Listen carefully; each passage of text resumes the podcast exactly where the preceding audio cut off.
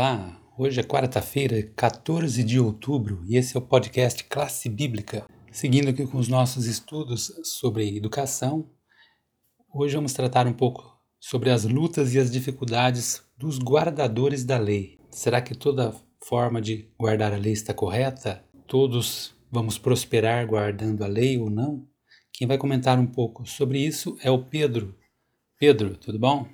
Um bom dia, uma boa tarde, uma boa noite, uma boa madrugada para vocês que estão nos ouvindo. Chegamos mais uma edição de quarta-feira.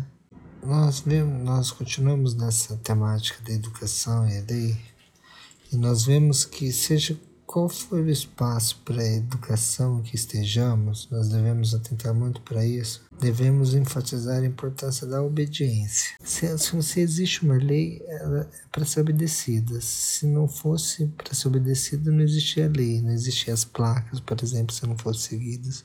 Então, o princípio da lei é para ser obedecido. Agora, a lei de Deus, ele coloca para nós obedecermos porque é melhor para nós, e não para ele a lei não, não implica ele. Assim, por exemplo, muita, eu já vi muita gente questionando se Deus pode tirar ou não a vida de outras pessoas. Ele falou que nós não podemos tirar a vida, mas isso não implica ele, ele criou a vida. Então ele tira a vida de quem ele quiser, porque ele é Deus. É mais ou menos essa mentalidade bíblica hebraica, é mais ou menos esse o, o aspecto da mentalidade hebraica a educação, seja qual for esse espaço de educação que estejamos, nós devemos enfatizar essa importância da obediência.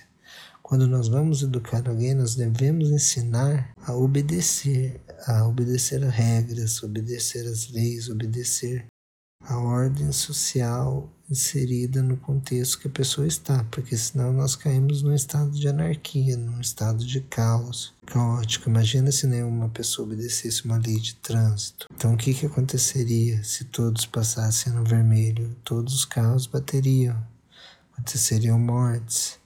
Então, leis servem para refrear nossas paixões, nossos sentimentos, nossos instintos. Criar uma estrada que vai de lugar A a B entendeu? Para nós chegarmos correto até o lugar, nós temos as placas dando instruções. Vamos entender a lei no sentido de esse obedecimento às instruções para chegarmos a tal caminho. Nós vivemos num mundo de pecado. Então nós temos uma instrução divina, que é uma das traduções para a Torá, que também é lei, que é para o, o caminho correto que nós devemos perseguir para chegar até Deus para chegar até o céu, para chegar junto de Deus e chegar até o céu.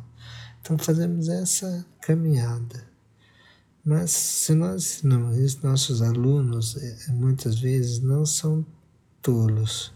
Mais cedo ou mais tarde eles percebe, perceberão o duro fato de que algumas pessoas são fiéis, morosas, obedientes. Então algumas pessoas obedecem à lei, tem algumas pessoas que param quando o sinal do semáforo está vermelho. Só que existem outras pessoas que não parem. Então, tá verde para uma pessoa que vai passar que tá verde, ela pode passar. E tem uma que não para no vermelho e acaba tendo um conflito, batendo os dois carros.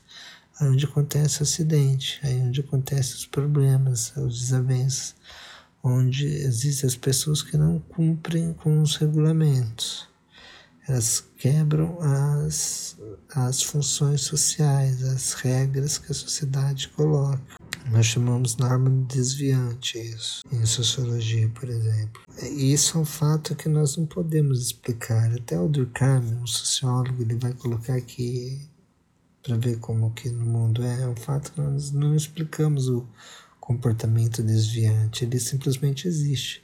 Existem aquelas pessoas que querem transgredir a lei, por, pelo fato de quererem. E o Durkheim vai, vai dizer né, elementos fundamentais das, das regras fundamentais do elemento sociológico. Para ter coesão na sociedade precisa ter essa quebra de leis.